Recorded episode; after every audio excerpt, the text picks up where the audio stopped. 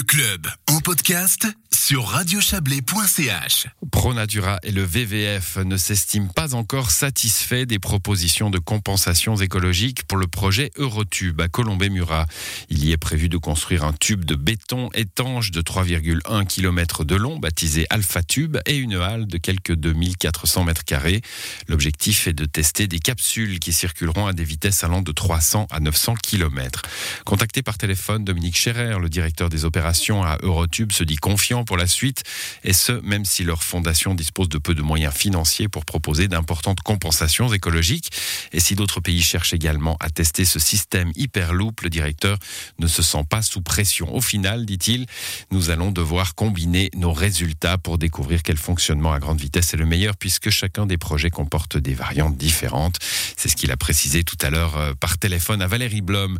Alors Valérie Blom, justement, elle s'est tournée du côté euh, du VVF et de ProNatura et elle a demandé à Marie-Thérèse Sangra, la secrétaire du VVF, pourquoi ces deux organisations environnementales euh, ont encore des reproches à faire à Eurotube. Un premier impact de ce projet, c'est donc la destruction de toutes ces prairies richement fleuries, et puis qui sont très importantes, notamment, euh, je dirais, pour les insectes, les papillons et l'avifaune et la microfaune, comme les lézards, euh, les reptiles. Et puis l'autre impact comme important, c'est quand même, c'est sur plus de 3 km, c'est ce gros tube qui va être une entrave à la mobilité de la faune. Le projet prévoit certes deux passages sous le tube pour euh, la grande faune. Mais enfin, c'est quand même un obstacle euh, dans la plaine de à peu près 3 km de long. Puis il y a finalement encore un troisième impact qui est l'impact paysager, hein, qui va quand même euh, charger la zone agricole de, de.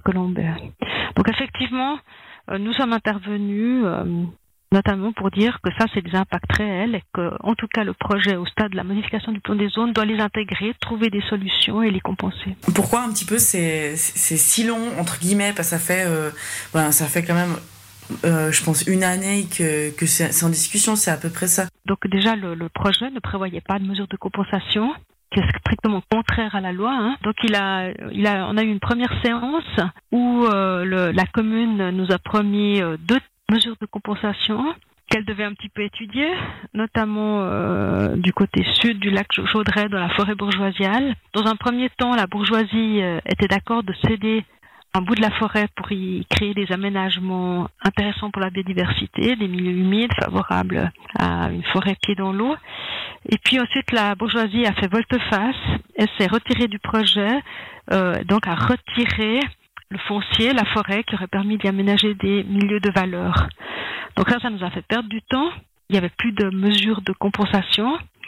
La deuxième mesure que prévoyait la commune, c'était euh, l'aménagement d'un canal. C'est dans son programme de législature, mais rien n'avait été étudié. Donc c'est clair qu'il est important pour les organisations que les mesures de compensation soient étudiées, soient présentées, soient garanties avec un même, niveau de garantie que le projet qui va être construit. Or, à ce jour, la commune, finalement, elle n'a pas eu de chance. Hein, avec le retrait de la bourgeoisie, la commune s'est retrouvée euh, sans proposition concrète.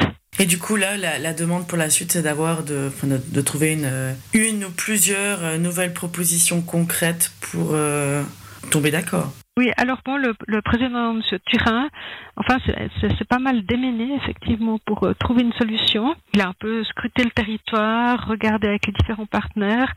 Et effectivement, on est allé déjà sur place par rapport à la possibilité de créer une prairie à litière dans la région qui, qui est bordée elle-même d'un petit cours d'eau et qui au fond compenserait exactement les mêmes milieux qui vont être sacrifiés par la construction du tube. Donc nous, euh, on est intéressé par cette mesure, qui est une mesure de qualité, qui va rajouter un peu de biodiversité au sein de la plaine. Ce que nous attendons maintenant, que ça se concrétise et puis qu'on ait les garanties euh, foncières, euh, financières, de réalisation pour ces mesures-là. Mais M. Turin euh, s'est vraiment euh, pas mal bougé pour euh, aller dans le sens de nos demandes.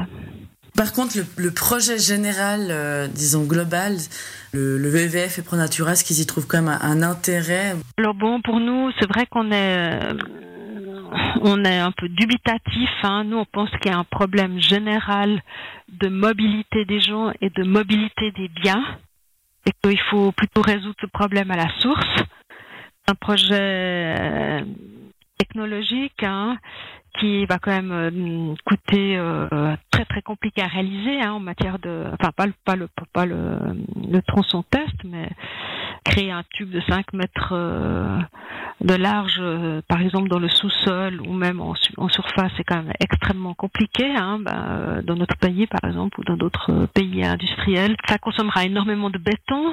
Euh, il y aura des chantiers monumentaux et puis surtout, euh, ça va être relativement dévoreur en énergie, dont on ne sait pas très bien d'où elle proviendra, comment elle sera produite. Voilà, c'est un projet d'innovation. Pour l'instant, on reste un peu retenu vis-à-vis de l'intérêt de, euh, ce projet-là. Mais ça ne sera pas un motif pour, pour nous, sur le fond, pour nous y opposer si le projet trouve une solution équilibrée en termes d'atteinte au milieu naturel. Voilà, et vous l'avez entendu, la commune de Colombey-Murat dispose euh, maintenant d'une nouvelle solution de compensation. Une bonne nouvelle pour la Fondation Eurotube qui pourra peut-être dès lors commencer les travaux dès l'an prochain. Le projet est estimé à 40 à 50 millions de francs pris en charge par la Fondation Eurotube qui peut déjà compter sur une subvention fédérale de 6 millions.